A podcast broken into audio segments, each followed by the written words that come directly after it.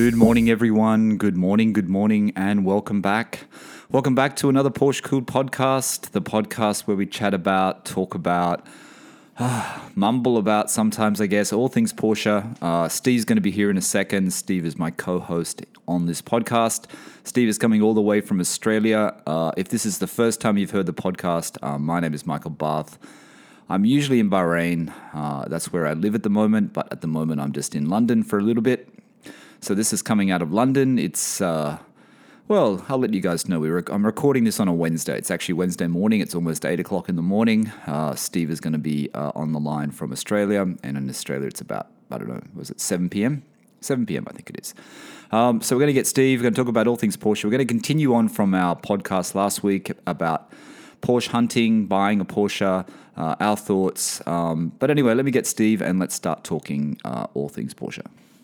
All right. Hello, everyone. Welcome back. I hope you didn't hear Steve swearing then. He was just swearing, but you probably just missed it. Uh, welcome back to the Porsche Cool podcast. That's Steve in the background. Hi, Steve.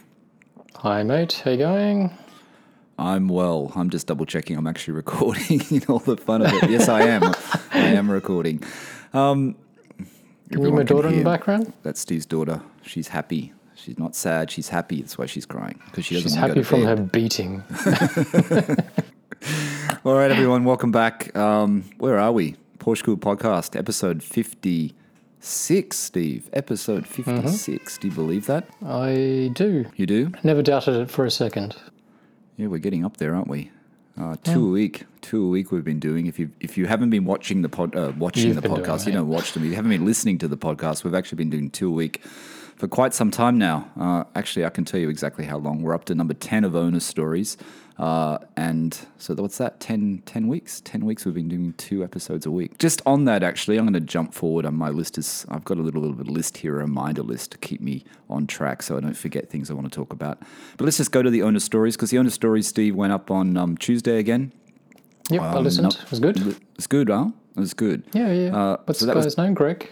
Greg, uh, Greg is, um, if you haven't listened to it already, it's Greg. Uh, Greg is from New Jersey uh, in the US. And Greg has a Speed Yellow 996. And I know you're a fan of Speed Yellow, Steve. Yeah, yeah, yeah. Remember I tried to talk you into the Speed Yellow 996 GT3 at one point? Yeah, I remember that. There was one at Autohouse. Yep. Oh, Yeah. there was a G, there was a 997, 997 GT3 in Speed Yellow. I also tried to talk you into that. I think a turbo came up as well at one stage. I think there was a 996 turbo doing the rounds as well in on Australia there for a bit. Do you remember that one?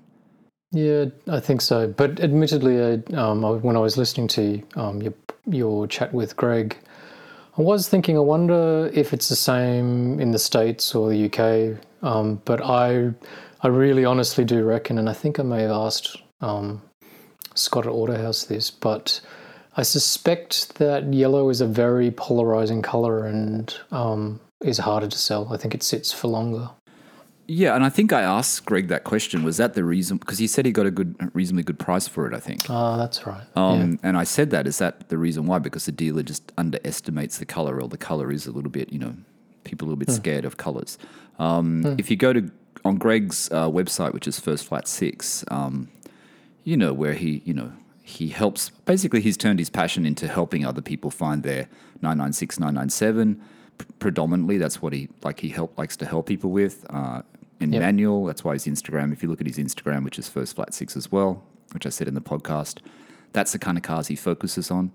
Um, but I think it's great. I mean, he's turned his interest to, with the 996 generation and the 997 generation into, I don't know, into something that can be, you know, a business. And I think that's, I think that's a great thing. And I think that's helping others in the Porsche community. That's kind of what we're all we're all doing. Um, we're, I guess we're kind of doing it as well, just chatting to people. Um, you know, I get so many comments, and I should, uh, and I'm sure I've said this to you, Steve. I get so many comments that people said that this the podcast that we do has really helped people during this year, during the pandemic. Yeah, And a lot of people Sure, have sure. found us because they've listened to us during the pandemic, um, and you know, it's been.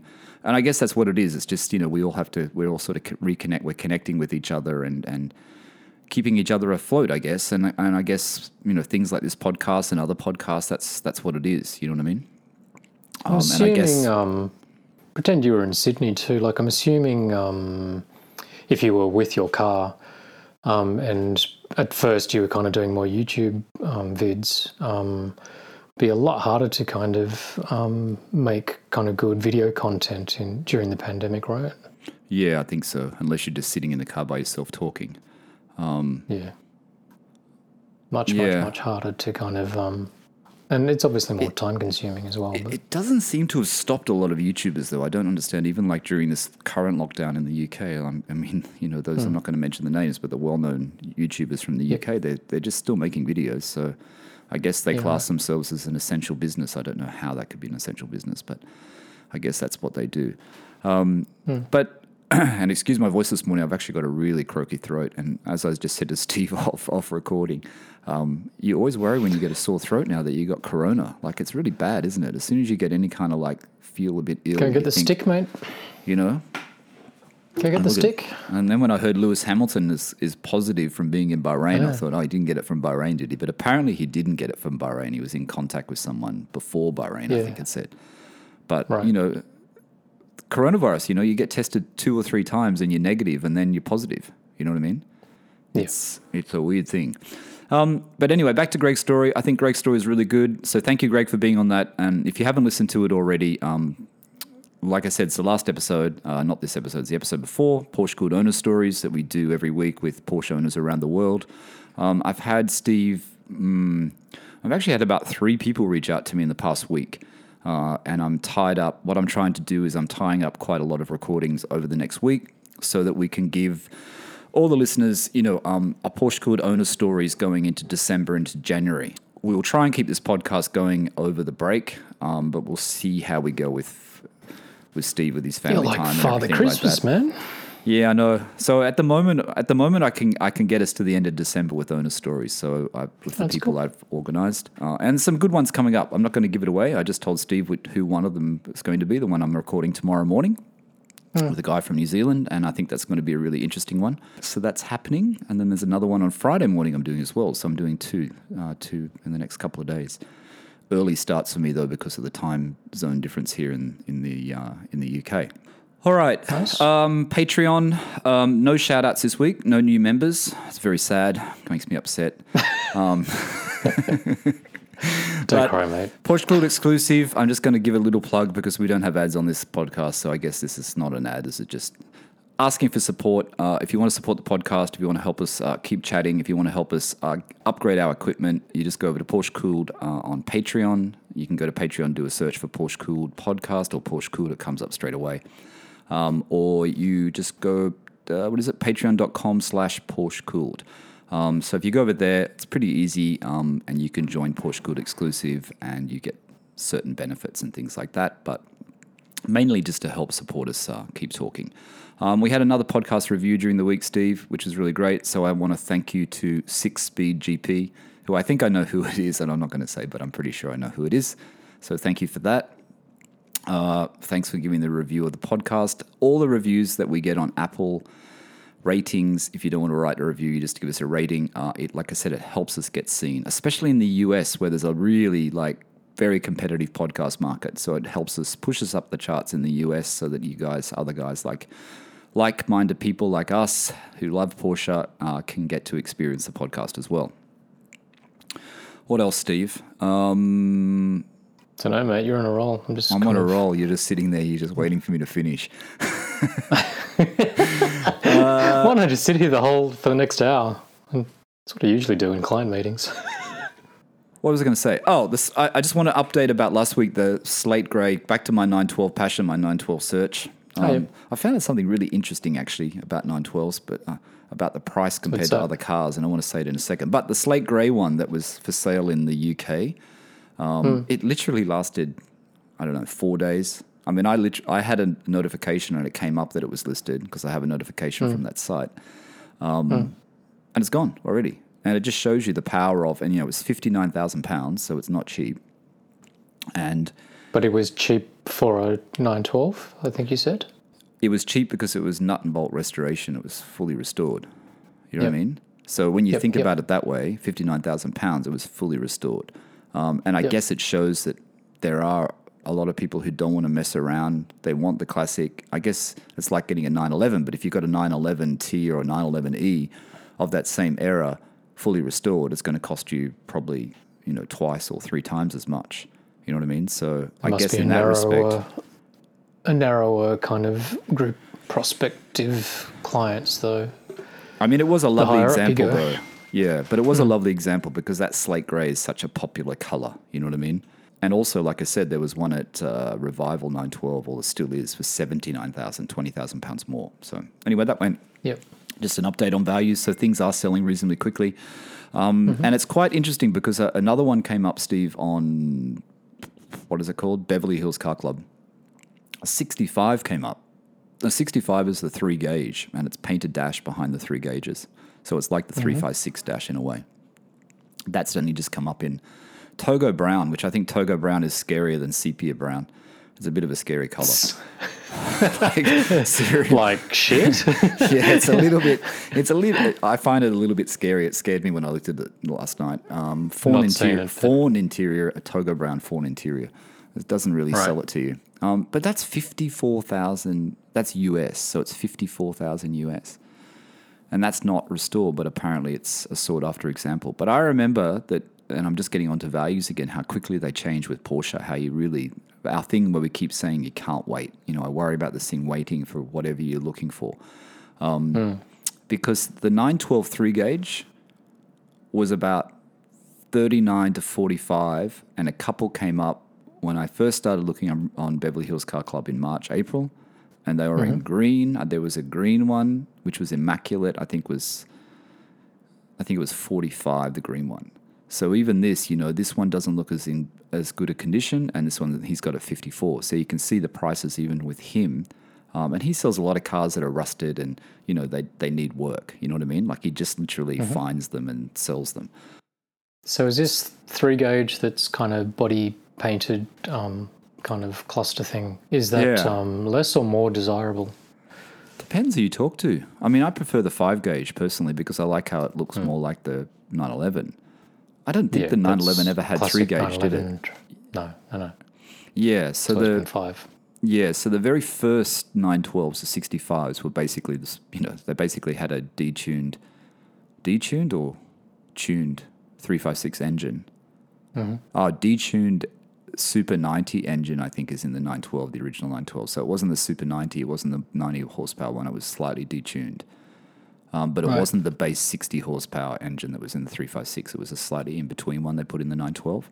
And then the three gauge, which, you know, I'm not a big fan of it. I don't really like the painted look. I mean, it, I don't know. I mean, I did see a five gauge one the other day too, Steve, that was actually painted at the, at behind the dials. I don't know if that was a standard option or an extra option. It was actually painted body color behind the dials. That's the one thing I really liked about Greg's 996, actually, which I said that I don't know what it is. Yeah, the, the 996 out of all the models, when that center console is painted in the 996, it really does just transform the car, don't you think, inside? Yeah, I, no, I mean aesthetics is obviously very subjective, but um, it's probably just because the there's a lot of plastics in the 996 and they're not the greatest quality. It's sort of a little bit shinier rather than that sort of soft touch thing. So Yeah. I reckon it's probably something to do with that. And I look, I reckon they look good in 997s as well. I, I know when you've been sort of toying with the idea of you know playing and tweaking your 997, I think I've always sort of said to you, I reckon um, a silver center console painted console would look really good in your car. I'm not against it actually because as a cost exercise, it's obviously, and I did get a quote from um, Linus in the UK for the console. It was quite expensive when once it's you had the not part into it. If you didn't get, if you had to get a part, but getting it painted, going to a good paint shop, getting the center console done in Arctic silver. It's not a bad idea. I always worry about how it's going to wear. Like if I'm going to really, if I'm going to bash something against it, it's going to chip the paint off and it's going to look No, tacky. same but- as same as your um, the outside sort of bodywork. You got to you're gonna have to kind of hit it pretty hard. Yeah. So I think if Um, you could, if I could find like, if if you could find a cheap console, I'd still like to have my original console. But if you could find a cheap one and then get it sprayed, I don't know how one much. They, ages Huh? ago. Yeah, I know you found one. you that Steve's one always ages good ago. at. Yeah, I know Steve always finds these really cheap parts, and I always ignore them. Um, oh, onto onto parts though. Um, I did find the dashboard end parts. Oh, yeah, yeah. Anyone listening to the podcast, do not go to eBay and search for these because I've still got them and there's only two left, and I don't want anyone to buy them. um, it's You do, under- you do understand the concept of the World Wide Web, don't you? Excuse me. Um, so they're the two dashboard ends because you got me into the thing. Maybe I should get the dashboard ends done, and then I thought, well, I don't have a leather dash. I told Tasha about it, and she looked at me like my wife, and she looked at me like I was a bit crazy. Like, why would you want just the ends when you don't see them?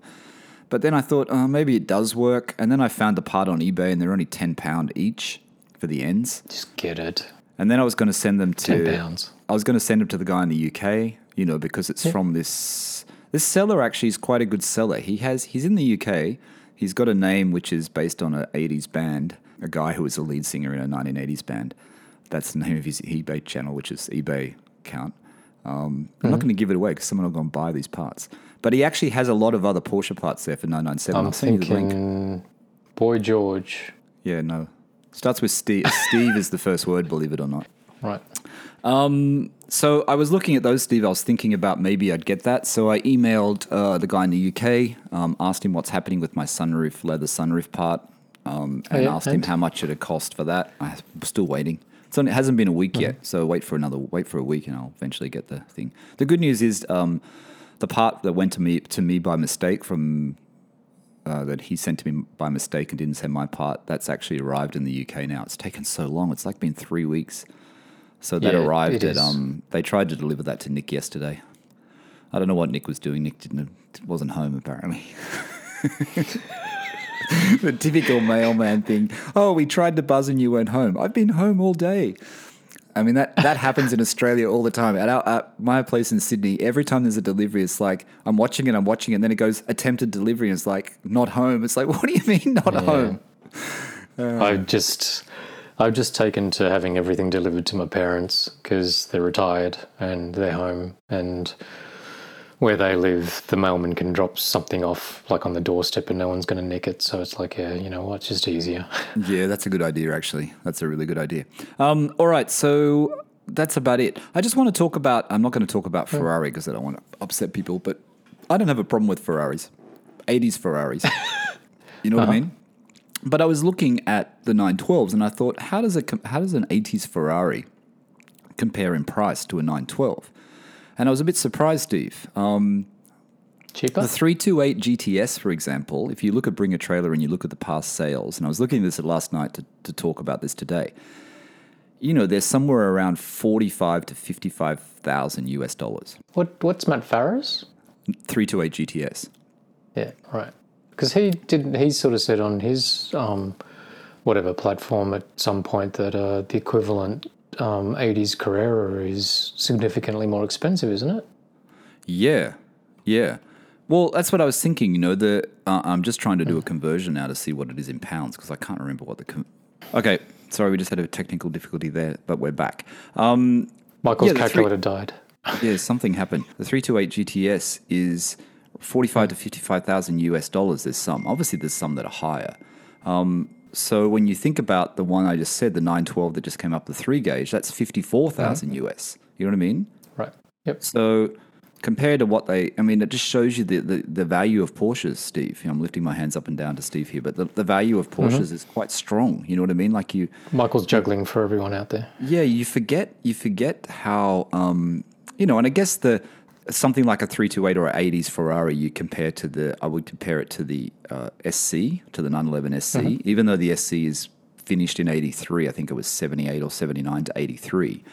Um, But I guess the 3.2 Carrera, which is like what your uncle used to have, that's what 84 is it? 84 to 80. No, his was 86 or 87, I think. Yeah, I think it was so three- 86 onwards. It was 86 onwards. Yeah, I think 3.2 Carrera, I think was 84, 85 in the US to about 89. So 90 is when the 6.4 came out, right? The 964 came out. 89, yep. Um, so when you compare it to those prices, you know, it's it's interesting how strong the value of Porsches are. You know what I mean? Because you know that Ferrari is that 328 GTS that Matt Farah bought is a very is of all the Ferraris is a very reliable Ferrari. And if you listen to Matt Farah's podcast, you've heard him ramble on about the fact that you don't have to drop the engine to do the to do the belt, so you just go in through the wheel arch. But I wonder in a straight, I don't know, like don't call it one year, call it like a five year ownership proposition between the two kind of cars. Um, surely a Ferrari is going to be a hell of a lot um, more expensive to maintain, like um, parts and labor and everything would I think so. would it not be? I think so. I mean, when you read anything about this, uh, and we're talking Hmm. about this today because we are talking about buying Porsches, and this is the continuation from last week's podcast. So we're kind of getting into that. If, if, if you're wondering why We'll- we're we'll talking about it. Ferrari, yeah, no, but we're talking about Ferrari because it is it is you know when you're looking for a car and you're looking for a 911, Steve, you're looking at options too. You might think, huh, you know, even if you're buying a new 911, maybe I want the Vantage V8, maybe I want the, you know, maybe Yeah. I want a Ferrari instead of a 9 Sure. 911 Carrera. So you've got to look at values and people weigh these things up. But I think you're right. I think even though they say the maintenance on a 328 GTS is not that much, um, it could So you're talking be. comparatively to other Ferraris as opposed Yeah, to. I think they always Yeah. they compare it to the 308. Um, when I Yeah. looked into this a little bit, they compare it to the 308 and they compare it to the 360 Modena. or a 355, yeah. 355 Yeah, a would- sounds like it's horrendous. Yeah, and if you're into Ferraris, the the 355 Ferrari is apparently the worst for costs. Some people say But it's beautiful as all hell. It's beautiful though, and I did read that on Ferrari chat that people were saying that they people who have owned both said yes over a four year period, um, Yeah. it will cost you. It will definitely cost you more. Um, Yep. It will cost you more to hone. But it's interesting, and I will actually give it away because I do want to give it away because I'm going to ask um, the person that's coming on the podcast. I have a, a, guest coming on Porsche Cooled Owner Stories who I'm recording tomorrow, who actually does own uh, two Porsches and he does own a 328 GTS. Um, so I'm going to be. I might actually just pick his brain about that, about his about his running costs actually, um, and just see what he um, what he thinks about it. Um, if it is if it is comparable or not, would be interesting to see. Um, so that's that. Um, something I wanted to tell you, Steve. What was it? Oh, Uh-oh. and I haven't checked my Instagram this morning, so I don't know whether this was a mistake or a typo from Porsche. Um, but Craig, who was on Owner Stories, Craig has got the 997 Yep. P 997.1, P997.1. Oh, yeah, yeah, yeah. Yep, Similar to yep, my yep. Instagram, Craig, with the blue one. Yep. Oh, it was a good story. Craig sent me a message and said, you know, because he's been after the tire pressure sticker on the inside of his door jamb. And I told him to contact um, Carbone because I know Carbone make all those stickers. They don't necessarily have them on their site. Uh, his car had some respraying done, which he mentioned in the story, so he didn't have those stickers. And he also doesn't have the ones, I think, underneath the bonnet. Um, so I gave him uh, Ja- Joaquin, Joaquin's uh, details, who I found on Rennlist years ago, because I was missing one of those stickers from my book, and he uh, made them for me. They don't do those under bonnet ones on a 997, do they? Yep. My 997 has the underbonnet. Yep. Yep. Absolutely. 997 has the underbonnet and it has it in the in the in the book. But the thing with these stickers, as you know, and Autohouse always the guy at uh, what's the name at Autohouse told me that Chris. People used to throw them away. Yeah, Chris was telling me people they they you know people would throw it away. They'd throw one away and put one in the bonnet, or they might put them in the book in the bon- underneath the bonnet. And some cars, like when he was doing 993s or something, I think it was, he said, you know, that sometimes they were just thrown away. You know what I mean? It wasn't like that important, so that's why there's some missing. Mine was actually missing the one from the manual from the service book, which you know about. Yep. Um, and I got Joaquin from Spain to fix it up. And Right. Joaquin, I found through Rennlist, and he's highly regarded on Rennlist. If anyone wants the details, just just send me a DM, and I'll give them his details. He's still making them. Two years later, I'm looking at you strange because I'm still kind of trying to work out whether or not I thought they they were definitely the underbonnet ones, which is sort of like one of the telltale signs of when you sort of check out a car. yeah, Um, I definitely know that they were kind of one of those things that everybody religiously kind of make sure that you've kind Doesn't of got yours on a have it? 993. I thought in a 996 they did, but I thought they phased them out on 997s. no, nope. It's still in the book, but I don't think they kind of um, stuck them on the underside of the bonnet. I don't know. Need need somebody to kind of adjudicate. I think you're wrong. I think you're wrong too. Well, mine's got it underneath the bonnet. Anyway, the story is if you need someone to make Yes. those stickers up for you, I, I know that um, Yes. Carbone does them now as well, and I know there's an eBay seller I found on eBay, and they were really expensive. Uh, this guy in Spain is really good, and I gave I passed it on to Craig because Craig was interested too. I'm not sure if Craig contacted um, Joaquin. I think it's Joaquin. I'm probably saying it incorrectly. Um, but anyway, two years after the fact, I didn't even put my. I, I got one and I didn't even look at it. Before I left Sydney last January, I looked at it and it was incorrect. The number was incorrect. Because I, didn't even- I didn't even check it properly. I just got it, left it in the envelope, and didn't even check it as I do. Um, so I just sent it. I just sent a message to him. I sent an email to him and said, "Look, can you fix it up for me?" You know, because I'll pay him. He actually did it for free. He actually sent it to me for free. Really nice guy. Really, really nice guy.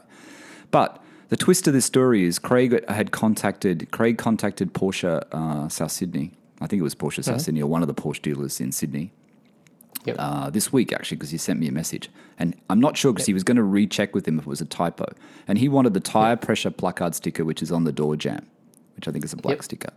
They quoted him three hundred and fifty dollars US. Oh, three hundred fifty dollars Australian. Yikes. Yeah, three hundred and fifty dollars Australian. So Craig's point was, and I think I would think the same. And I, like I said, I haven't checked if this is a typo. Um, Craig was saying I have to check with them. Maybe they meant thirty-five. But I have a funny feeling. I have a funny feeling. Thirty-five sounds too cheap for Porsche, so it probably is three hundred and fifty. Yeah, I just ordered something for. That sounds extraordinary. What did I? I was helping my uncle out, so I reached out to um, Sarah, who I normally deal with at um, Porsche South Sydney, and I was just getting a cigarette lighter, which was missing for his 991.2. Okay, That was 50 bucks. So I thought that was I thought a that's little cheap. bit dear, but Really? I think that's cheap yeah, for a cigarette lighter. Yeah, that makes that makes that sticker sound really expensive. It must have been the Yeah, I was just, just trying to give you a reference point, and I've got a, I've got, got a couple of little plastic interior plugs. So while I had her there, I just sort of said, "Oh, can you order? Um, can you grab these parts for me?" She didn't give me a price, but, um, yeah, Was that I'm for your expecting like even no, that bit was for me. Little, little plugs just for the inner door sill. That's because we spoke about plugs last week, and I said how, how I had all my plugs replaced. Yeah, there was also, you know, like when you open your door near. Uh, how can I explain this in an audio thing? I can't. There's a little clear bit of um, sort of film that sits when you open your door um, where the latch is, where your door kind of goes to the latch, sort of right in front of your eyes. Yeah. I that's kind of clear film. It's sort of like shaped like a little like your finger kind of thing. It Oh, really? sits there, and I ordered that from from South Sydney, and I, I can't remember what it was. I think it was like fourteen dollars, which was insane. Clear the- just like a little bit of yeah. What does the film do? Nothing. Uh, I'm assuming it sort of stops a certain bit from rubbing at some point. And it was actually the second thing that I did. Remember, you asked me the question when I picked up my car. Yeah. Because my car's white and you open the door and you can sort of see that thing and it gets quite yellow. Um, so it looks pretty horrible and I just kind of replaced it again. But Right. I thought that was pretty kind of rich for like a little bit of plastic little bit. film. But So how was um? Did you get the? So last week you're talking about those magnographic things. Did they arrive? they did. Um, Which I, do know they arrived. I've seen them. Tell everyone, Steve. What do you think of them anyway? Are they any good? Um, so yeah, the magnographic wheel arches, you just got to make sure it's clean before you apply it, and it's also dry. It sort of got it has some fairly clear instructions. I just put them on to kind of see what they look like, and I sent you some pics. Um, like I said in the previous thing, they're not exactly the same template as your existing clears because um, the bottom of your car kind of curls over, and it needs a bit more of a flat surface to sit on. Right. right. But the shape's The okay. though. quality, It looks. the I, I saw the it- picture. It looks. ok- It looks similar. It's the where there's sort of tight uh, corners or like the curved corners on the actual template. It's not super clean, um, so could be a little bit better. But you know, look, um, from a distance you'll never notice it. You'll never notice. Um, I'll go for a drive this weekend. I'll probably might go for a drive with them on and see if they how they hold up, whether they actually stay on. But everything I read, like everybody sort of said, like um, there's no issue with it. They'll stay on. Like just don't stick them, don't apply them to your car when they're um, wet. And um, if the whole idea is that I can peel them off whenever I feel like it because I'm sick of the um, black kind of look, then you know it serves its purpose. Yeah. Yeah. Looks good. So how's the um? So your uncle's nine eleven. What's he's he's going to get some paint correction done? You said. Yeah, he was he was picking my brains about um, uh, ceramic coatings and all that sort of stuff, and I just sort of said to him, "Look, I'm still in the dark ages. You know, I, I watch, I watch things, I read things, blah blah blah." Um, and he he was umming and ahhing, and then he sent me a thing, sort of saying he's booked it in, he's found a guy. Um, I looked up the guy that he was kind of sending it to, and he sounded like he knew what he's doing. So I'm really quite keen. Like the guys, uh, just in case, just to recap, um, my uncle's got a 991.2 Carrera S in midnight blue or Yeah. night blue. Um, and it's only got 8,800 kilometers. Um, paint looked pretty clean to me, but I think, you know, it sounds like it's just a bit of a, a bit of a rabbit hole because, you know, like if you're going to go and get the ceramic coating done, which is kind of what he wanted, you actually have to kind of make sure the paint's pretty schmick before you Corrected. Yeah. you go and do all that stuff. And this is the same if you were going to apply um, PPF. So then you've got to pay like somebody to kind of spend like a day and a half, like, you know, doing the paint correction. And that's, to me, that's the bit where you kind of want to make sure that if somebody's, you know, taking some, something off your clear coat, that that's actually kind of done properly. So, Yeah. Um, look, he's taken the plunge um, on a dark blue car. I'm sure it'll look amazing. Like it'll look glossy. It's um, not a cheap regardless. job, though, is it, to get a paint correction No, and ceramic coating? Um, I noticed on the site, I had a look at the site you told me about last week, um, Yep. Aussie Cozzy, and I went to that site because I was looking at the PPF, and he has prices on his site, I think. Yep. He does Yeah, that that's not cheap either.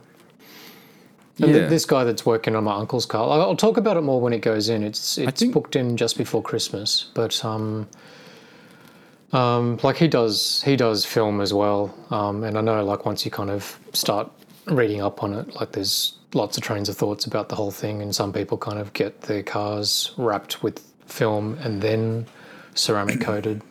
Um, No, I, I had a look at I had a look at Aussie Cozzy because he uses a G Tech is it G Technic G Techic or whatever it's called that I'm ceramic sure which one he coating. uses. Yeah, I think it had that on there, and I think it was six hundred Australian dollars to do it. And then I looked at the price of the stuff in the hundred ml bottle or fifty ml bottle, and obviously it's a lot cheaper, but you have to do it yourself. So I don't know how hard it is to do the coating on the on the whole paint yourself.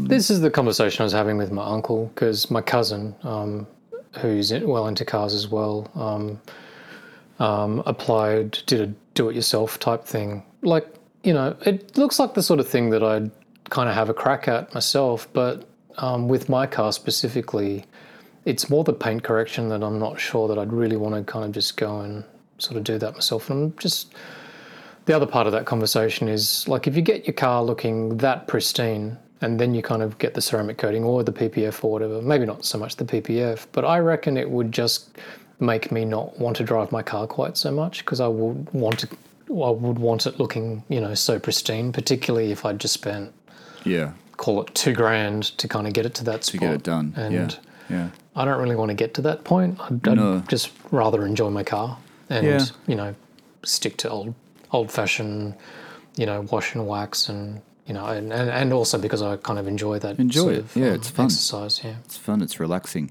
Let's go back to let's go back to just quickly about your friend uh, picked up his GT3. yep, yep. So my mate, Happy? um, I'm. I might get him. I might sort of propose that he um, see if he wants to chat to you on a owner story type thing. But um, long, long, long story short was that last Sunday he drove to Bathurst to pick it up. Um, met the kind of seller like um, more than halfway, I guess it was. Blah blah blah.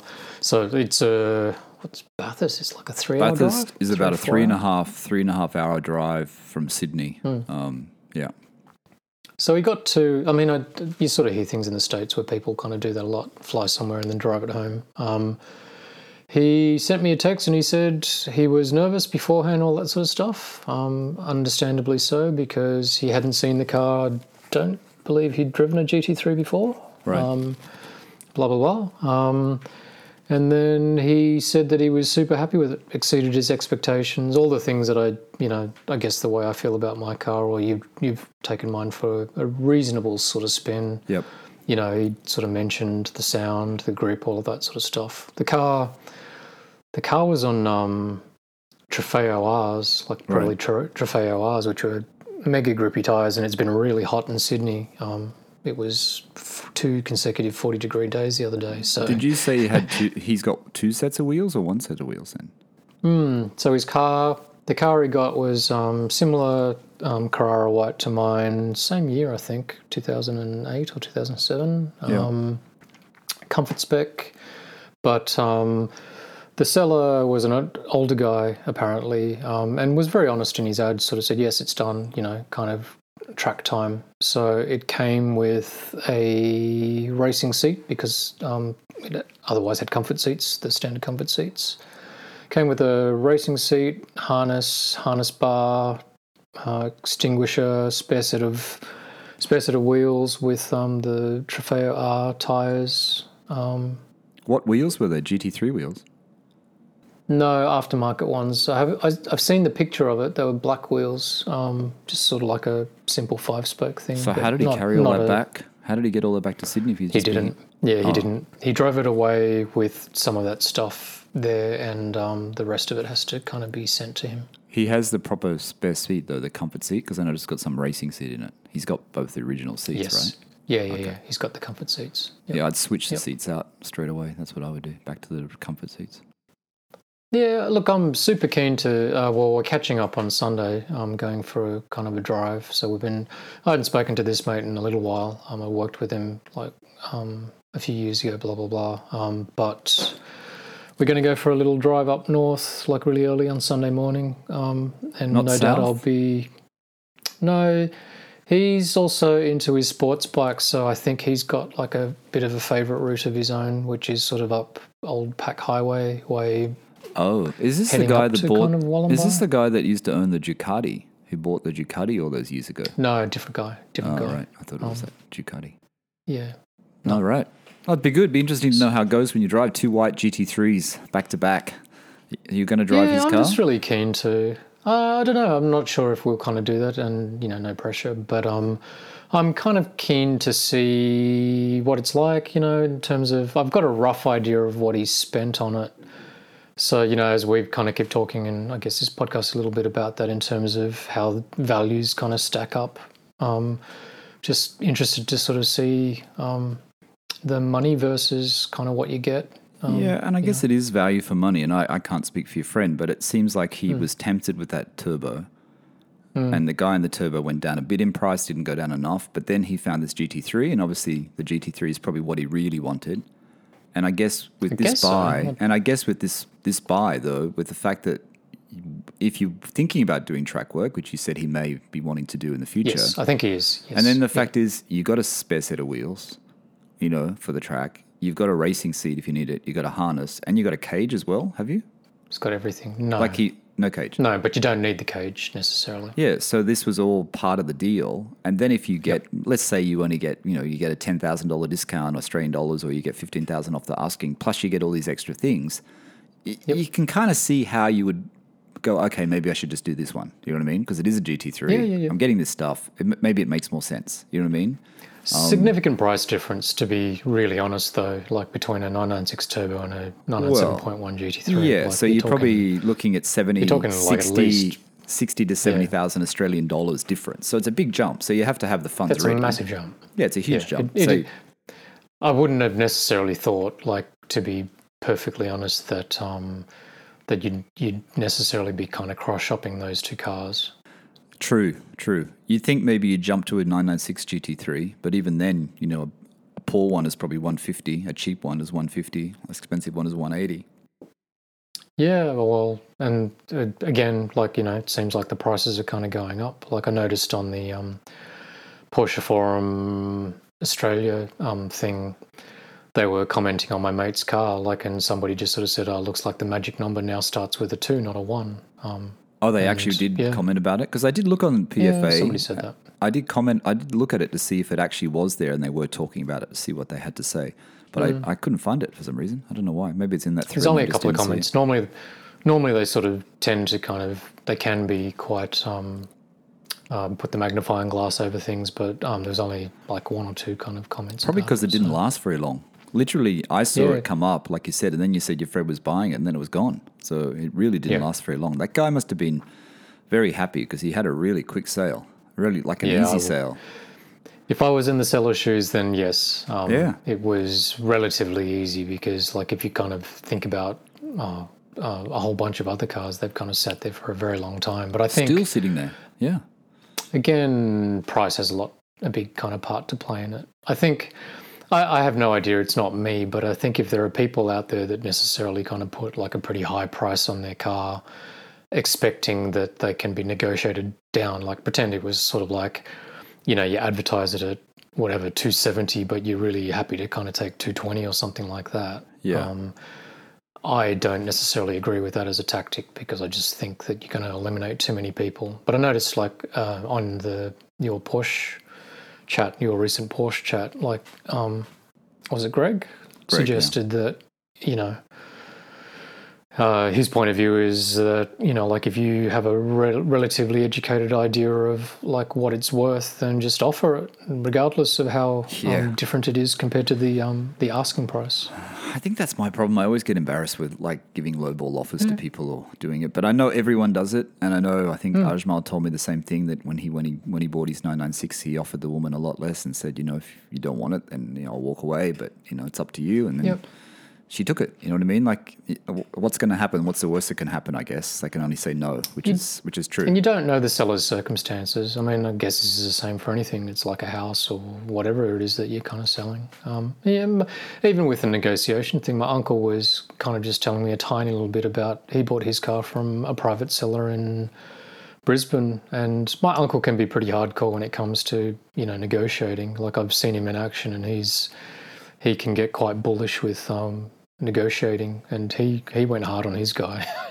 Did he? Like I, I can't remember what he sort of said that he his first offer in terms of how um, how much of a discount, but it was hefty. Um, Okay. And yeah, I'm a maybe I'm a little bit softer as a person. I wouldn't I wouldn't necessarily kind of go that hard, but so the guy took the offer. no, no, it it was uh, they didn't. I don't think they met in the middle as such. He still got kind of I think it was like twelve or thirteen grand off the asking price, which Still is pretty good, again though. like yeah, pretty hefty. Still pretty good. It means you, when you pick up the car, you can do certain things like you can do the ceramic coating and you can do these things and think, well, you know, I would have paid more for the car, so now it sort of makes up for it, I guess. Yeah. It's just hard to say, right? Because, you know, I think if you're sitting on a, no offense to like my uncle, but um, negotiating on a 991.2 Carrera S in PDK versus negotiating on a much rarer car like a 997.1 GT3, um, you know, I, I'd, I'd assume that as a seller, um, you probably have a little bit more confidence in sort of sticking to your guns, depending again on like Yes. how how hard you've gone with your price. Yes, but the Carrera they're a S, there's more of them. There's a lot more Carrera Yeah. S's available, right? Well, Yeah, so so. There's not a lot, but there's more. There's more. yeah, But I guess that's the thing, you know, you have to, you know, I don't know, you just have to be ready to walk away, I guess. I think that's with any of these deals with anything, right? You have to be ready just to Yeah. say, just to walk away, whether you're, you know, a buyer or a seller, you lose a sale or, Yep. you know, you don't get the car you, you want. You just have to be ready. So There's always going to be another one out there in both in both senses, like in terms of um, Yeah, and you shouldn't really if you break your miss a budget No, because you will regret it afterwards. Well- You'll feel bad about it afterwards if you really do go way over your budget. You will. You won't feel comfortable. You know, you want to be you want to Yeah. be comfortable with your purchase, and you need to you need to like buy within your means. I think. Um, so I think too, like, oh, sorry, I was just going to say, like, um, I think sometimes it gets very much about ego kind of thing. So it's sort of like this magical number, like when you sort of talk about your budget. Um, you know, everybody doesn't want to be sound like they've overpaid for a car and stuff like that. But I think even if you never admit it to anybody but yourself or your wife or whatever, or like that's a bit sexist, or your husband if it's um, the other way around, but um, you have to kind of have some sort of number in your brain that is kind of your limit. Um, and if you don't tell anyone else, that's cool. But um, yeah, as you sort of say, breaking that is probably a bit of a no-no. Yeah, yeah. So let's just get into that. I don't even know what time we're at today because of the recording stopping and starting. I don't know where we're okay. at, Steve. Um, I don't know All if good, you have. Um, I think I don't know if we're at, at an hour yet. I kept recording, mate. So Okay. Um, so car hunting. Last week we had what do we call it? Porsche hunting. Last week was it? Was that the episode? Porsche Yeah. hunting. Yes, Porsche hunting. So we're kind of continuing on a little bit this week, but Yep. So, talking about how your uncle went through the process, you know, you've got your uncle that's just gone through a process of buying something privately. You've got your mate who just bought a GT3 privately. Obviously, GT3 is a rarer car. Yep. What's the process though? What's a, is there a is there a simplified process? And, and we heard you know like what Greg was saying about buying 996s and how he sort of looks at things. Um, and you know other people in owner stories have also mentioned how they look at buying things like um, James uh, Porsche Platz, how he you know Yep. he buys and sells. He doesn't want to spend too much money. You know he's he looks at the, the value. He's more he really is on on in tune with the value. So how do you start it? You want to buy a Porsche you, the first time or even the second time because you made a mess the first time. What do you, what, what do you look for, Steve? I mean, Well, I think I reckon you and I are probably a little bit more aligned because, like, as an example, I think compared to somebody like James, who is maybe far more experienced, but I also think it might make a difference that he has he's a little bit more connected in terms of being able to kind of fix things a little bit more cheaply. So, um, and he's probably maybe a little bit more confident in buying something that might not be, you know, kind of quite up to scratch. I think we might be maybe more like a sample of um, uh, maybe like what other people might kind of be similar to. I don't know, maybe. yeah, but I think I think you know, you know, we wrote you wrote down some pointers, and I think and I think some of them are really important. And I think the main one is you know you need to be quick, Yeah. like what you said. You need to be quick. Okay, yep. You need to be decisive.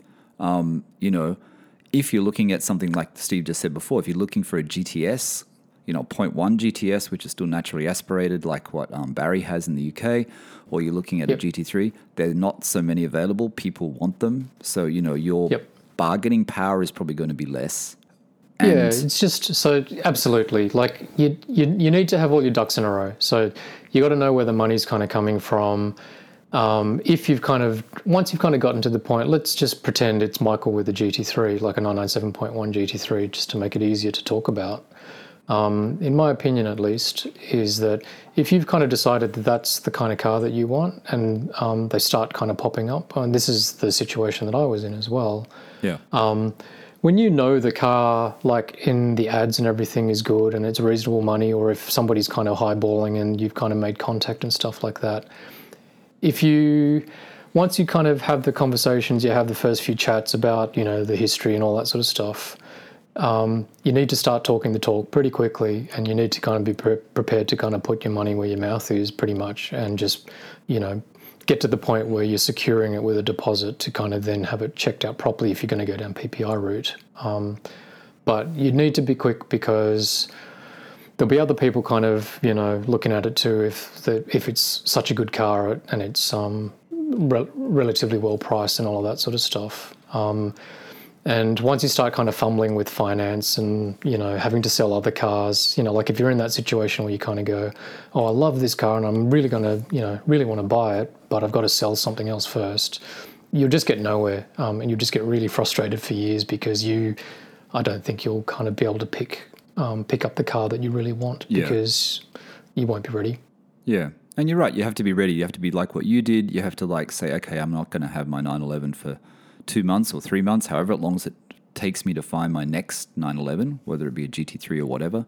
So you say the one you have, you have the money ready, and and um, you know you don't necessarily have. To, I mean, not everyone gets PPIs. We've we've heard from owner stories that not everyone gets PPIs. Um, Steve has told me that you know people he knows who've bought cars recently didn't get PPIs. Um, Yeah. Steve even admitted that when he bought his 1M, he didn't get a PPI. Steve, correct? Yeah, so So it PPI is a depends on the car, right? But it, but uh, let me just get I'll just get to the point before you start. Yeah. Um, Yeah. It doesn't necessarily. You don't necessarily. And I think I've said this before. We've said this before. I've said it before. You don't necessarily need a PPI to to bargain the price to to get a deal on the price. You can still negotiate with the seller without a PPI.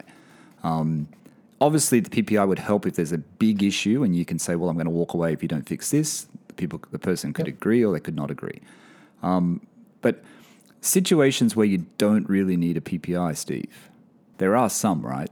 You don't always need to get an inspection. Ah, look, and this is obviously just you know yours and ours opinion kind of thing. Like we both kind of go, oh, look, you know, I would do PPI, and I think it's because you're talking about a decent amount of money. Like as soon as you're talking a Porsche, you know, call it 100 grand Australian, say, or thereabouts. Like to me, that's a hefty and hefty amount enough for me to kind of want some sort of surety. And I think also, um, albeit no guarantees, um, but also, I've lost my train of thought. Help me. PPI. Do you need it to bargain? do you need to? Do you need to get one? bit. Um, I have What's the really lost my exception? train of thought. What's the exception? Ah, the exception. Um, sorry, the other bit was because um, people like you and I aren't that mechanically sort of savvy. Like, it's not like I could kind of crawl underneath a car and know what I'm looking at. So I need a hand for somebody to kind of look at things for me. Um, that sorry, that was the other kind of bit I was supposed to say before I lost my train of thought. The exceptions would be in my in my books. Um, if you're buying from a Porsche dealer, then yeah, you know, like you'd you'd want to. If you're doing a PPI on a car in a Porsche dealer, then um, you're probably being a little bit too kind of nervous or conservative, perhaps. I think so. Because because it has the warranty as well. A lot of them have that warranty, and they also Um, Yeah. guarantee it for the three months anyway, right? On a used car, or they have a Yeah, special yeah, yeah. warranty by law. Yep. Or if you're kind of buying from somebody that you actually know and you actually really kind of trust and know the kind of history, blah blah blah. Um, but um, that means that there's a whole bunch of other kind of scenarios. Like, you know, um, we bought my wife's car, the Macan, from a dealer, um, so it instantly kind of comes with a statutory warranty of whatever it is, a month or three months. I can't even remember. Yeah, But yeah. you know, it was a Jaguar dealer, so. What the Yeah. hell are they going to do with a Porsche if something goes wrong? Yeah, true. You know, And I think the PPI, I think Greg said it in the last podcast, actually, in the Owner Stories. You know, you get this list, you know, it's a big list. You know what I mean? Some of the things, or we said it as well, and I think Greg also might have said it. You know, there's a big Yeah. list. You know, that, that list could scare you away from a really good car. You know what I mean? You can't let Absolutely. you can't let the PPI with little things. You know, you got to look at the list and you got to look at these things and see, well, how much is it going to cost? Do I really need to do it? You know, do I really want to give up on this car, which is a good one, which you know, this 911, which may not come around again for a while, and this spec and this color, you know, and the prices, like we keep saying, car. yeah, and the price, and it's a used car, and you have to bear in mind if it's if you're buying a 996, you know, it's almost 20 years old. You know, if you're buying an 02 or a 2006, it's 20 years old. A 997 is, you know, 15 years old. You know, my car's about to turn 15 years old. There's going to be certain things that are wrong with it. You know what I mean? There's going to be certain things you have to put into it, certain costs you're going to do. Yeah, you can't just walk away. Yeah, you've got to be sure not to walk away from a good buy because it can scare you too PPIs can be really scary to read it because, like, you know, once you're starting to read like three full A4 sheets of like all this sort of stuff, you're paying somebody to kind of be quite fussy, but then you have to kind of filter the results as such. Um, yeah. you know, like it can undermine your confidence as to whether or not you're buying um, a good car or not. But um, so I think there's a bit of a step in that where you need you need you you also need to kind of have like a reasonable conversation with somebody to understand what it means and um, you know like for example if you're buying a car where um, the clutch hadn't been replaced. Like to be reasonable, a clutch is a wear item, depending on the mileage kind of thing. So whether or not you can demand that somebody, you know, pays for a new clutch because, um, you know, like those sorts of things to me are kind of grey areas. Um, in a lot of ways, like I bought, uh, use me again as the example with the Macan. Um, I knew that the brakes were very, very well worn in terms of the pads and the discs. So I kind of had to factor in that, you know, at the price that we paid, that I'd be up for three grand to kind of replace um, the brakes all around. Um, Yeah. You know, within within six months, kind of thing. So it's only for you to kind of decide how that kind of sits with you, I suppose. Yeah, and my PPI, as I said, my PPI had the thing about the brake pads being worn, and and based on what Porsche dealer in Sydney had put on their inspection report that was done, that they'd had to be replaced straight away. They were like, you know, now they had to be done now. Um, four years later, of course, I'm not doing a lot of miles, but four years later, my pads are still fine. You know, Yeah. they're getting thin Well, now, it was the same with Macan. But as Autohouse said, wait till that warning light comes on and then you can change your brake pads. But if I would have walked away thinking, oh, it's going to cost me three and a half thousand, four thousand in brakes, and then I got to change the aftermarket wheels, which are awful, that's going to cost me another two thousand, then I would have missed out on a really good car. You know what I mean? Yeah, it's the same, exactly the same with the Macan. It it came up as um, they were well worn in the PPI. Um, I almost tried it on the dealer that um, they can't sell me a car with kind of warm brakes because that's not um, legal kind of thing. Um, but it turned out that it was just beyond the kind of measurements. Then our car was still in um, Porsche new car warranty, but it only had a couple of months left. So, in order to renew the new car warranty or the to extend the sort of um, warranty, if we wanted to do that, um, the Porsche dealer wanted us to kind of change it. Um, what happened? Like they lasted at least another year, I think it was. So it was over like a year, right? Years. Yeah. Yeah, yeah, yeah. So you know, those sorts of things. I think again, like just the point in telling those stories is that. Um, if you were to read that on a kind of written report, you kind of start to kind of get a bit worried about it. You start to kind of add up all these numbers, but um, I think you know there's just got to be a little bit of sense in in the way that yeah, you kind true. of uh, weigh it all up. And I think the thing about not getting a PPI, and I think we mentioned as well, is that mm. you know if some people would just get a, a, if you get a service done, if the previous owner's got yep. the service done and they have the service checklist, that service checklist will have outstanding items that need to be done. Do you know what I mean? If you go yep. to someone who's yep. good, like Autohouse, you know, they'll say that your your hinge on your petrol tank filler needs to be fixed. You know, your seatbelt, your, something's worn here, something's worn yeah. there. So a lot of people trust that instead of a PPI. Do you know what I mean?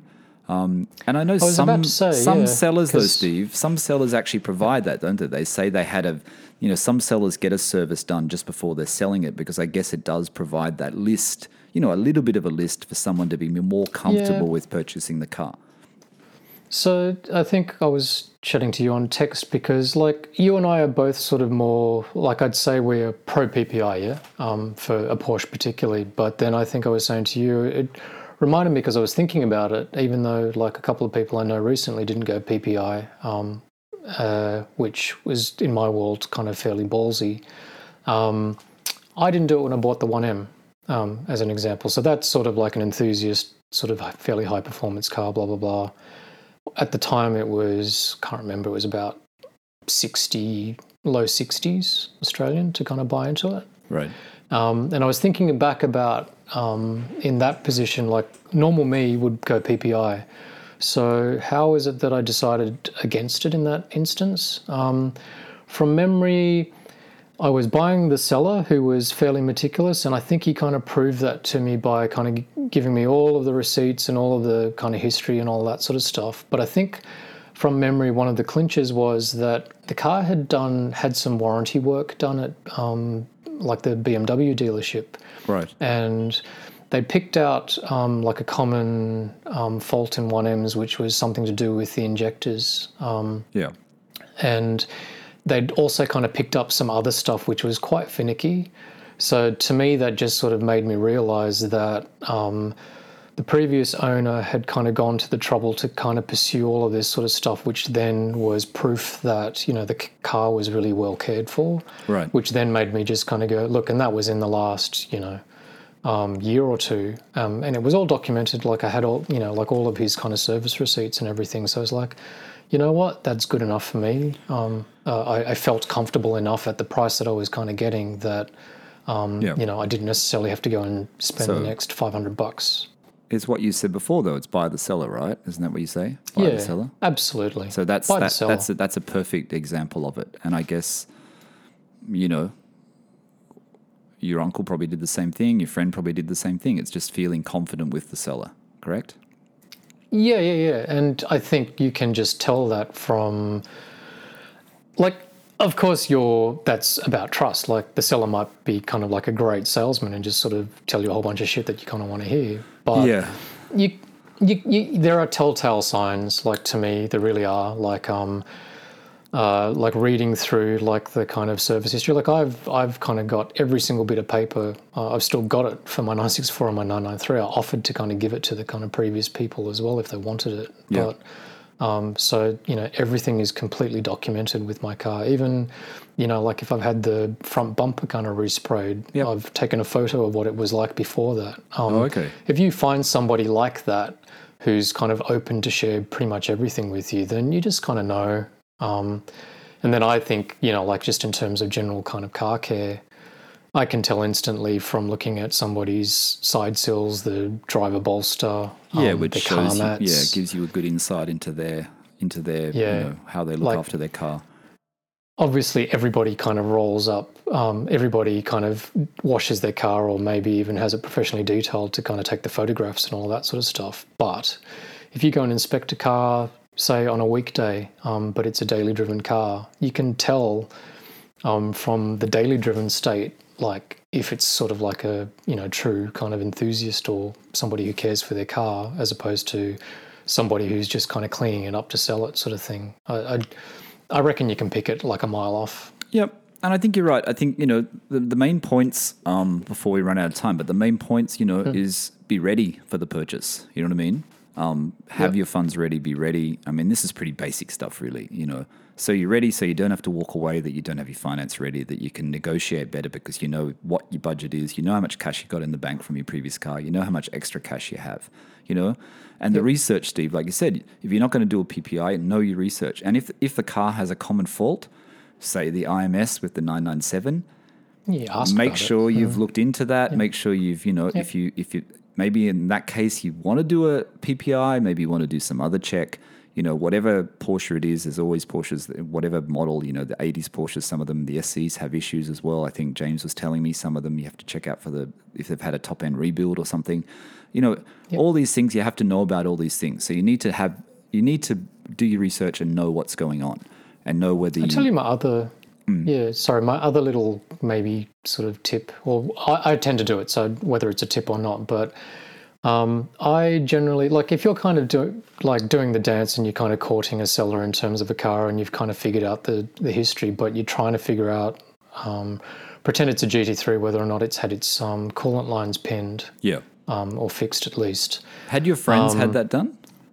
I don't know. I think I asked him, but I don't know whether it has has or hasn't been, um, which is one of the main things on a 997.1 GT3.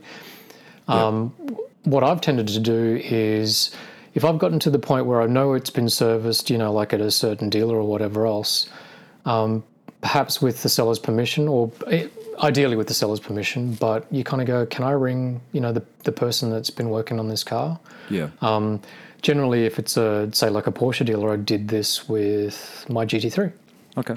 Um, I rang the dealership to sort of say, can you kind of just give me a quick rundown of like what works, what like what warranty work was done on it, um, blah blah blah, to kind of get an idea of the timing of everything, and Yes. particularly kind of warranty stuff like um, RMS on the GT3. Um, and look, dealerships aren't supposed to kind of tell you that information. Obviously, it's kind of customer confidentiality and stuff like that. Oh, okay. But if you prove that you're obviously like you've got the kind of VIN number and you like I will ring somebody up and kind of go, look, I'm looking to buy this car and I'm just trying to check out its history and kind of figure it all out. Yep. Here's the VIN number, here's the rego number. Um, what I really want to know is has the coolant lines been pinned in the last, you know, two years or, you know, whatever it is. Um, they're not necessarily supposed to tell you, but I've found like a lot of the times that the service manager will be kind of willing to read out, um, you know, what's been done, and I'm just sort of sitting there writing it all down, so I kind of know. Like you, you can do your research and figure it out. So it's best if you have the owner's permission to do that with their VIN, get their Of VIN off them and do the check. Yeah. And Yeah, also yeah, yeah, if of course. also And if they've only a good a good seller will let you um, will kind of go yeah look you know by all means ring ring my mechanic or ring the ring the dealership and you know do your homework because that's what I would do um, I've done that many times and it's um, worked out quite well And I guess, you know, when you see ads from dealers, even Autohouse Hamilton, you know, they make the point that they've serviced this car for the last 10 years and they've serviced it Yeah. over three owners. And I guess when you're buying from a dealer and they say that and they know the car, I mean, that is, you know, do you need to get a PPI in that instance? Probably again not, yeah right? that's Probably not. I mean, Well, it's, yeah, it's a call you have to make. But I, I would probably say if it's a car that Autohouse Hamilton serviced and they put that down and they're willing to answer the questions, or whoever your Porsche specialist is, and they're willing to answer the questions, Steve, you probably go, well, maybe I don't need a PPI for this one. Maybe it's actually okay. yep yep Because you're going to take your car to them, you're going to service it with them. You know, it's karma, isn't Yeah. it? They have to be, you know, they're not going to. You would think that, that whoever it is, they're not going to, they're not going to swindle you.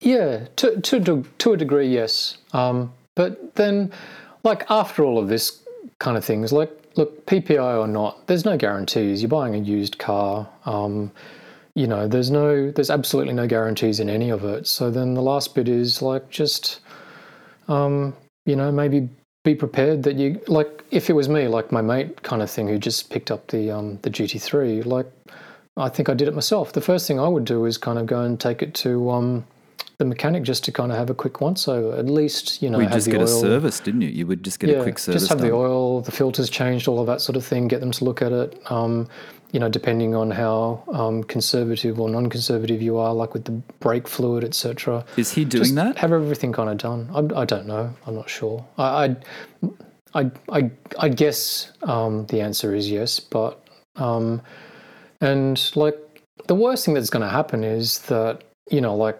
um, with my uncle or my mate's case, is that somebody didn't disclose something or some something is kind of potentially wrong with the car but what's the worst that's going to happen you're just going to have to cough up some money to um, have it fixed but then you Yep. get to enjoy your you know brand spanking to you new gt3 and you're going to be grinning from ear to ear Yeah, and it comes back to the budget. You know, when I bought my car, I had a budget. I knew what I wanted to spend, Hmm. um, and I knew when the price, even the price that I got from, and because I was paying cash for my car, I wasn't financed.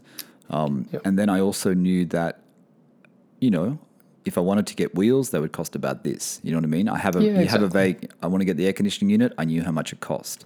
You know, I have to get a major service done when I when I pick it up. I'm going to get the major service done. I had an idea of the cost, so I knew what extra funds I'd be up for. And I think that that's Yep. the other thing you have to you have to factor in, true Steve. Like your budget is just yeah, not your yeah. budget to purchase the car. The budget is what you want to fix once you pick up that car. What you want to do. You know, if it doesn't have aftermarket think about it. wheels, you want to change it. Yep. So it's going to cost me another, you know, five to ten grand, or it's going to cost me ten grand max. Okay, I have that money. I can afford that. You know what I mean? or you're thinking like for the first year and then maybe the second year um, you're thinking about your basic expenditure like whether it's maintenance or kind of fun stuff like Yeah. the fun stuff is obviously fun stuff because that's when it becomes more like a hobby and you know like it's a bit weird when you kind of factor main like hobby money into maintenance money they're t- to me they're two completely different things Yeah. um, I don't think I've spent that much money on my car. I haven't really added it up.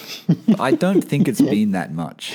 You know what I mean? Maybe do a spreadsheet 10, mate i'd love for you to do a Maybe, spreadsheet maybe it's been ten grand. I, I don't think it's that much, really. Or maybe. I, I. I did it once on my 993 and I scared the absolute shit out of myself. I can say it now because um, I don't own the car anymore, but yeah.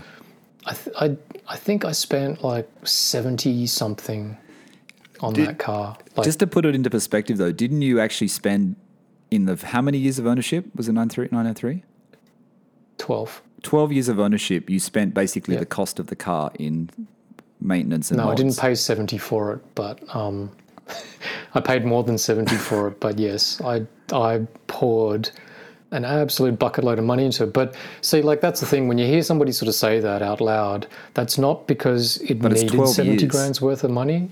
And and but even like just the first bit is that that doesn't mean that it was a bad car and unreliable or whatever. That's more because I'm a maniac and I was just stupid enough to kind of just wanting to keep playing with the thing. It, Mm. You know, like in the actual kind of physical upkeep and the Yeah. the maintenance that it required. Yeah. It probably I think that was sort of more like probably 20 over 12 years, not 70 Yeah. the 50 that I spent was like, you know, wheels and like fooling around with like all these kind of extra bits that I sort of got enjoyment out of. But that's why it's a hard question. You know, people say, "How much in maintenance should it be a year? How much is it going to cost me?" It's a really, it's a hard question to ask. And I remember when I was uh, when I was looking at those Ferrari chat forums and looking at that about they were talking about the cost, and some people were saying, "Oh, it's going to cost you nine thousand US a year on average." It's going to, then other people saying, "Oh no, it's only going to Yes. cost you four thousand US a year." And then someone posted in the UK the price of a service for a cam belt service for a 328 GTS, and it was only something like 1,300 pounds or something, you know, with, with the cam belt, which is actually 1,300 pounds. I thought, wow, I thought a cam belt change on a Ferrari would have been, you know, six or 7,000. I didn't realize it was only 1,300 pounds. You know what I mean? yeah, So yeah, it- it's like you have point to, be. It's research, isn't it? It's research to know the costs of these things and know because, and it's hard to say to someone if I buy a Porsche, how much it's going to cost me each year. Well, it's going to cost you Reggio this much. It's going to cost you, you know, Just the other, I think the other point to make on that though is that even maintenance isn't sort of like a definitive thing because, like, you know, um, Porsches leak, even the new ones. They still kind of weep oil here and there. So, like, if you want it to be absolutely kind of perfect, you're going to spend a shitload of money on it. But just because it's kind of got a little, you know, bit of weeping here and there doesn't mean that there's anything wrong with it. Like, if they all kind of do that, but they run perfectly fine. Or, Yeah, you know, true. like your little power steering weep, uh, as an example. Like, I think they sort of said to you that doesn't need to be kind of fixed straight away. So you could kind of fix that 12 months time until it, like, once it st- starts to leak properly and it starts to cost you bigger money. So Yeah, yeah. it's all it, it it actually still to me I kind of say it a lot. Uh, a big factor in that is actually how fussy the kind of um, owner is. Yeah. Um, I'd I'd rate you as quite fussy. I What? think I rate myself as quite fussy.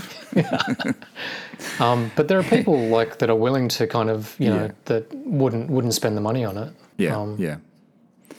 So, All right. yeah. I think we're running out of time. I just want to mention we haven't. We're not going to get time to talk about the couple of other things I wanted. We wanted to talk about, Steve. I think Oh, we're out of time. But I was just going to say, um, it just brings me back to the point of the GT3 video. And if you haven't seen it already, everyone should go and watch it. The one with Chris Harris, uh, where he gets a view of the good. GT3. Last week we spoke about the car Carfection one with um, what's her name? Catchpole, Henry Catchpole. But the, Har- the Chris Harris good. one is actually seemed to. I mean, his relationship with AP seems to be quite strong. Um, it's a good video. Go and watch that, and also go and watch the Jay Leno uh, and his GT Carrera um, video. Watch that Carrera, one because yeah. it sounds absolutely amazing. But I just want to go back before we leave because we're going to go now because we're, we're. I think this is a really long one today because I'm, I'm seriously I'm, I'm out of whack with the time here. No, I just want to say the GT3 AP uh, Preuninger from Andreas Preuninger, who's the head of the GT department with all the GT3s, Yep. and it's in the Chris Harris video. And they're talking about the 991. And Chris Harris was very polite about it, you know, about the issues with the 991 generation. Do you remember this? And, Oh, yes, And yeah. AP said, he said, you know, people thought the car was braking because there was this noise at a certain rev or something. Did you do you remember that part? He said when you get to a certain thing, there's a there's Uh, noises he sort of because said the like in the last thousand revs. yeah, in the last thousand revs, he said it's not Yeah. braking. He said it's not braking. It's just the noise the engine makes. And I thought that was, I thought that was quite good based on the fact that that the 991.1 GT3 had the engine issues, and he just that's how he kind of just said it. You know what I mean? Yeah, you know what funny I'm that you getting sort at? of say Like, that. yeah. Yeah, sort of. Like it's actually similar. Um, I think I've said this before um, with my car and my mate, who's obviously now getting to know his. He sort of mentioned that he had a funny little knocking noise from the front left strut, Oh, okay. and I just it reminded me. It's like, oh, yeah, you know what? Like you jump into these cars and they make kind of weird noises from everywhere. There's creaks and there's kind of little rattles and there's vibrations all over the shop. Like particularly with GT3s, um, uh, people kind of warn you that like that's just part of the character of the car that they kind of just make all these kind of weird noises that you probably wouldn't accept in a you know a C200 Merc kind of thing. But, yeah, but is um, it the less sound? It's because they have li- uh, less sound deadening. Less sound deadening? I Don't know, no idea. Mine certainly creaks in kind of weird places, and when you hit certain revs, like kind of other bits in the cabin um, resonate with it. Um, yeah, and also when you've got a roll character of the cage like yours, you know, you hear it. You do actually hear the roll Yeah. cage. yeah, yeah. Um, But it reminded me just um, when my mate sort of mentioned something about it. It's like, yeah, and what you just sort of said about AP and um, the last thousand rev range in a Yeah. 991.1. But I think when you first pick up your car, and like probably because he's driven it from Bathurst and it's a few hours drive, and I mean, I remember when I first picked up my car, it's like everything you hear, everything thinking something's wrong. What's that noise? What's that? you know, what's wrong with it? What's wrong with it? And there's nothing wrong Yeah. with it. It's just that kind of thing, that nerves, excitement when you're first get in, your, you know, your first 911 or your second 911 or your first GT3, and you go, "What is wrong? What's wrong?" And most of the times it's Yeah. nothing, and anything. Most of these things can be fixed. Uh, let's be honest, most things can be fixed exactly. at a cost, of course. was- but you know, what's the worst? Thing? I was going to say happen, to you that that bit is go back to my kind of fussiness thing. It's like, oh, there's a funny kind of noise, but it's like, well, if that funny little noise is going to cost you like another two grand, it's like, mm, I think I'll live with it. Yeah. If that funny little noise is like when Steve's driving somewhere in the North North Shore in Sydney and, and all the coolant starts leaking out of his GT3, and luckily Yeah, he has, luckily he can. It's close enough that he can drive it to Autohouse and finds out that he's got a big cost coming up. At least it can Yeah. be fixed, right? exactly. And exactly. bear that in mind. If you're buying a GT3, as Steve said, and you're buying a 997 GT3, you get the you make sure the coolant coolant lines have been done right. Yep. because they have to drop the engine to fix it, so it's not a cheap Yep. cost. And when you're in there, you may as well do the clutch, right? At the same Exactly. time, which is what Steve did. And then, And then, and then you have to go and crack open the piggy bank. yeah, and then your piggy bank is empty for a few months.